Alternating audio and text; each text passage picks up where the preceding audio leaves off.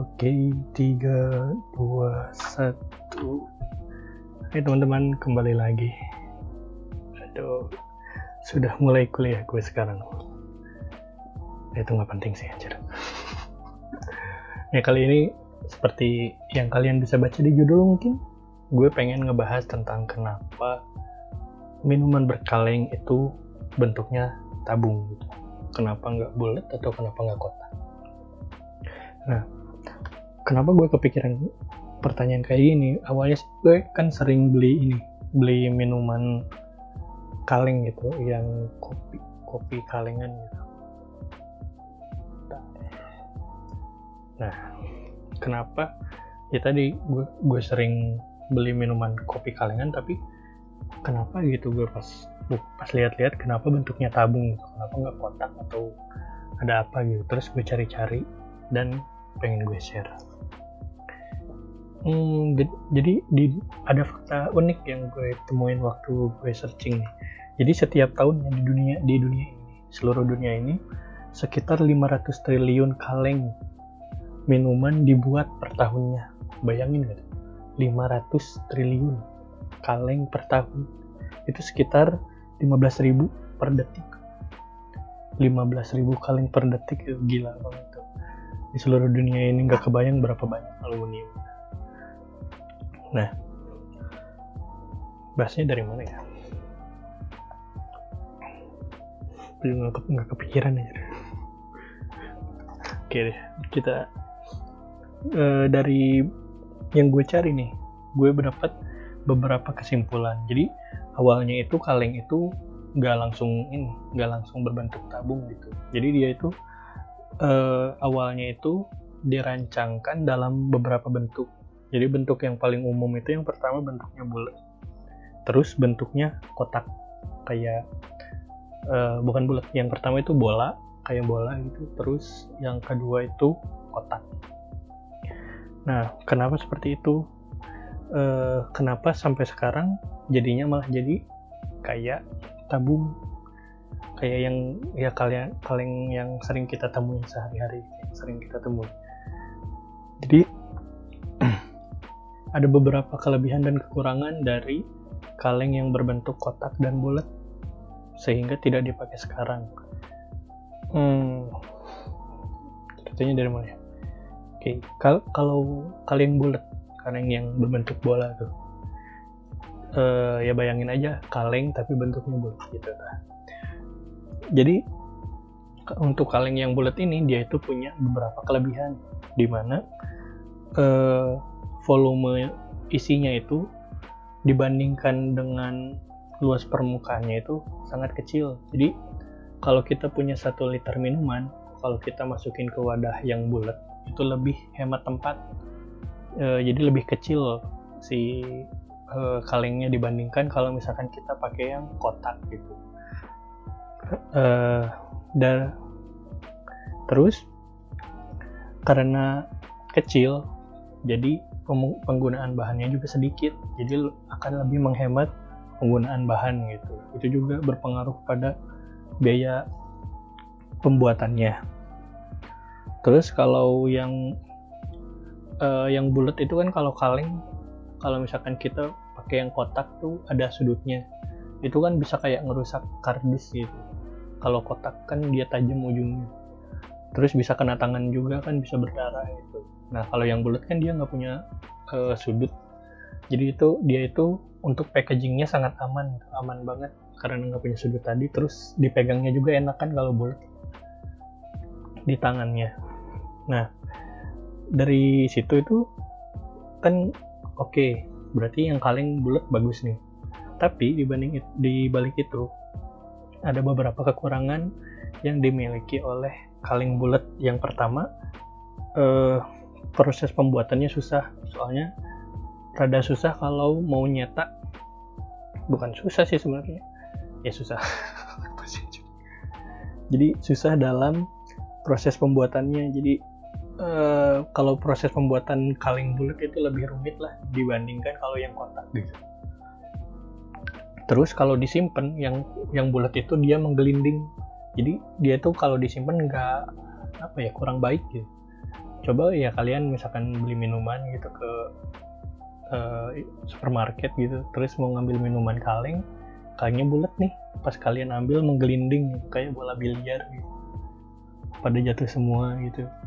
Nah kan gak enak juga kan. Terus kalau disimpan juga di meja misalkan menggelinding tumpah semua isinya kan gak enak juga. Nah itu salah satu alasan kenapa bentuknya nggak bulat terus yang satu lagi mungkin ini salah satu hal yang paling penting. Jadi dalam packagingnya kalau yang bulat itu dia buang-buang tempat. Jadi gimana maksudnya? Coba bayangin kalau misalkan kita punya uh, ada segit ada tiga buah bulat nih. Kita punya tiga dua bulat terus kita tempelin ini ujung-ujungnya ujungnya doang. Nah kan di sana ada kayak bentuk segitiga yang yang kosong tuh. Nah di situlah eh, kekurangan dari packaging kaleng yang berbentuk bulat. Jadi dia itu banyak ini banyak memakan ruang. Jadi banyak apa ya kalau packaging tuh dia eh, ruang kosongnya banyak gitu. Jadi membuang-buang tempat. Jadi banyak tempat yang terbuang sia-sia gitu.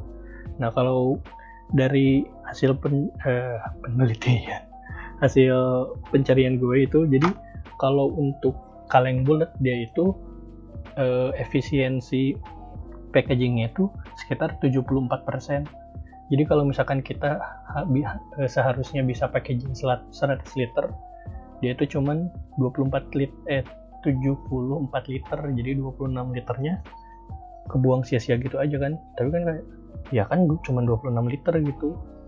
Ya kan itu cuma satu dus lah industri kan gak bikin satu dus gitu. Mereka bikin ribuan bahkan jutaan dus gitu. Nah, makanya itu sangat nggak baik. Oke yang bulat. Terus gimana kalau kotak? Nah kalau kotak dia itu efisien dalam packagingnya kayak tadi. Jadi uh, kan kalau kita misalkan punya kotak kotak banyak terus kita dempetin satu-satu itu kan kayak kita stack gitu stack di bahasa Indonesia apa kayak kita apa stack?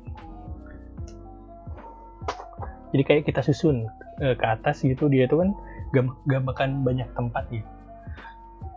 Jadi kira-kira efisiensi packagingnya 100% gitu kalau kita punya uh, ya ini kan kira-kira gitu.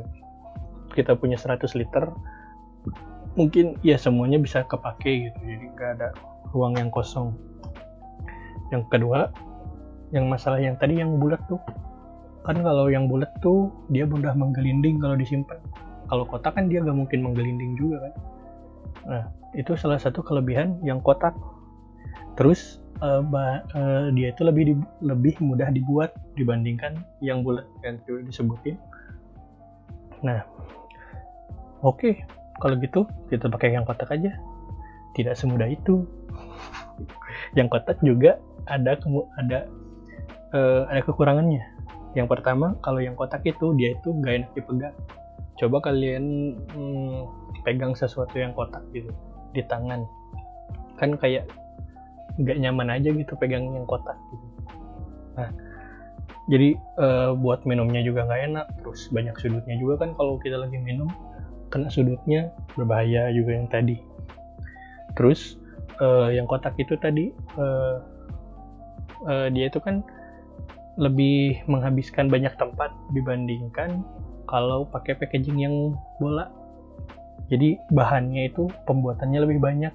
Jadi sehingga, sehingga pro, uh, production uh, biaya produksinya lebih tinggi. Jadi semakin mahal gitu. Ya terus gimana dong? Nah maka dipakailah.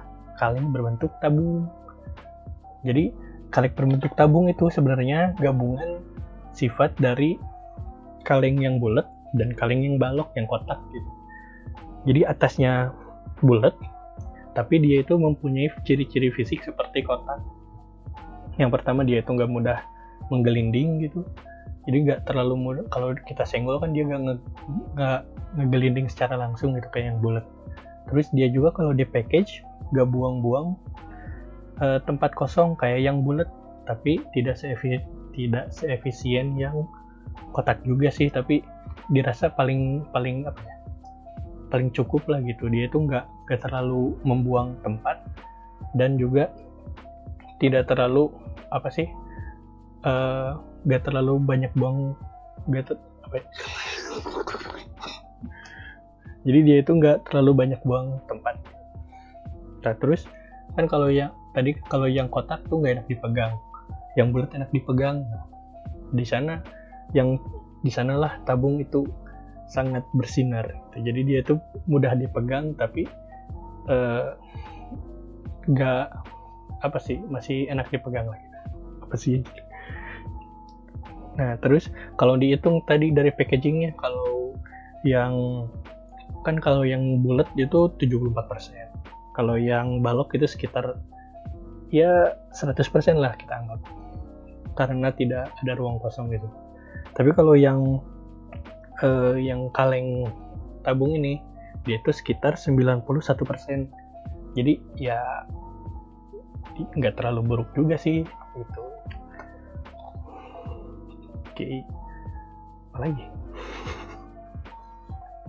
Nah mungkin itu aja kenapa kaleng bentuknya tabung. Nah sekarang mungkin kita agak bahas kenapa dibuat dari aluminium. Mungkin ada yang bertanya-tanya kenapa gitu nggak pakai plastik gitu atau nggak pakai uh, besi atau nggak pakai seng gitu nggak pakai apa gitu pakai timah pakai baja apa gitu. Nah jadi aluminium itu dipilih karena beberapa alasan. Yang pertama dia itu ringan. Jadi kan kita gak mau beli minuman kaleng gitu beratnya 5 kilo gitu kan. Pakai pakai baja ini tabung LPG gitu kan nggak mungkin. Terus kan kalau dibuang juga kan dia nggak kayak sayang aja gitu kan barang bah, apa sih? Bah, bahannya mahal gitu kan buat buat buat bikin kaleng itu kan kalau dari besi pasti mahal. Nah kalau aluminium dia itu kuat tapi harganya tidak terlalu mahal makanya dipakai. Terus dia juga tidak mudah berkarat kalau kena minuman. Terus mudah dibentuk. Nah aluminium kan lembek nih. Cukup lembek lah dibandingkan logam yang lain gitu nggak kayak besi gitu kan. jadi sangat apa ya sangat kalau bahasa Inggrisnya sweet spot gitu ya. Jadi sangat pas gitu dia itu nggak mahal mudah dibentuk. Jadi sebenarnya kalau dalam membuat sesuatu itu kayak dipikirin gitu.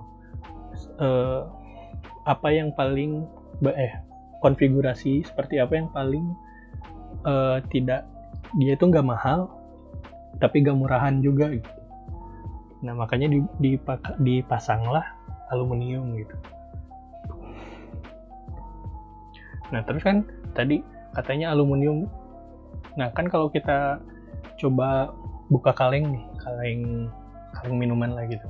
Dia itu kan dalamnya kopong gitu kan tipis banget gitu. Nah, tapi kalian tahu nggak kenapa uh, waktu kita pegang kalengnya tuh waktu sebelum dibuka kita pencet dia tuh keras gitu. Waktu udah kita buka bahkan sebelum diminum dia itu bakal kerasa kopong. Nah itu ada alasan di baliknya. Jadi sebelum ditutup itu di bagian dalam kalengnya itu dia itu di pertama dilapisi cairan kimia khusus. Sebelum dimasuki minuman tuh dilapisi dulu bagian dalamnya sama cairan kimia khusus yang luar terus bagian luarnya dikasih packaging gitu yang kayak uh, logo yang berwarna-warna itu bagian luarnya. Kita bagian dalamnya itu dikasih cairan kimia khusus biar nanti minumannya itu gak bercampur langsung sama aluminiumnya. Jadi minumannya nggak apa sih berasa metalik gitu. Itu yang uh, yang pertama. Terus sebelum ditutup kalengnya itu kan dia tuh tipis. Kita sebelum jadi kita lapisin kasih minuman terus sebelum kita tutup dalamnya dikasih tekanan. Kenapa bisa gitu? Jadi analoginya kayak gini dinding it, din dinding eh, dinding. Dinding kaleng tuh ibaratnya kayak kertas gitu dia kan tipis tuh. Nah kertas kan tipis. Kalau misalkan dia ada tek tegangan kita tarik nih kertas kedua ujungnya kita tarik. Dia kan tegang tuh. Kalau kita tus, tusuk-tusuk tengahnya tuh kan dia keras gitu. Kalau misalkan kita lepasin aja tegangannya. Kan jadi lembek gitu. Nah itu juga berlaku pada hal yang sama. Berlaku hal yang sama pada kul kulit. Uh, bagian apa sih? Aluminium kalengnya. Jadi waktu diberi tekanan si kalengnya itu meregang. Jadi ya tadi kayak anal, uh, analoginya kayak kertas gitu. Karena dari dalamnya ada tekanan di dia itu jadi meregang jadi dia itu tambah kuat nih. Wow. Apa lagi nah eh apa lagi bingung nih. Oh iya. Jadi mungkin ini satu fakta terakhir mungkin. Jadi dari tahun 1960 ukuran diameter kaleng itu tambah kecil nih. Dari awalnya itu 60 mm sekitar enggak sekitar 6 cm Men sekarang itu rata-rata jadi 5, 54 mm itu sekitar 5,4 cm itu tuh ngurangnya cuma 0,6 cm gitu 0,6 setengah senti itu lagi. Kan kecil banget tuh. Ngapain juga kan? Oh berarti minuman gue tambah dikit dong. Nah itu nggak nggak ngaruh sama volume isinya. Itulah kenapa sains itu berkembang gitu. Jadi awalnya kan kita butuh bahan yang eh, bahan yang tebal gitu. Tapi semakin ke sini semakin canggih kita bahannya semakin tipis. Nah diperkirakan eh, semenjak perubahan diameter itu dari 60 sampai 54 mm cuma 0,6 cm setahunnya uh, di dunia ini bisa menghemat hingga 90 juta kilogram aluminium per tahun. Bayangin 90 juta kilogram. Segede gunung. Gak juga sih, lebih-lebihkan. nah, gue juga baru tahu itu kayak wow gitu. Wow gitu. 90 juta ya cuman 0,6 cm gitu itu bahkan nggak sepanjang ibu uh, buku jari gitu. Tapi keren lah. Nah jadi sebelum kalian minum minuman kaleng bayangkan dulu itu adalah puluhan tahun proses untuk membuat hidup kita lebih baik. Hmm, apalagi ya? Udah segitu aja. Dadah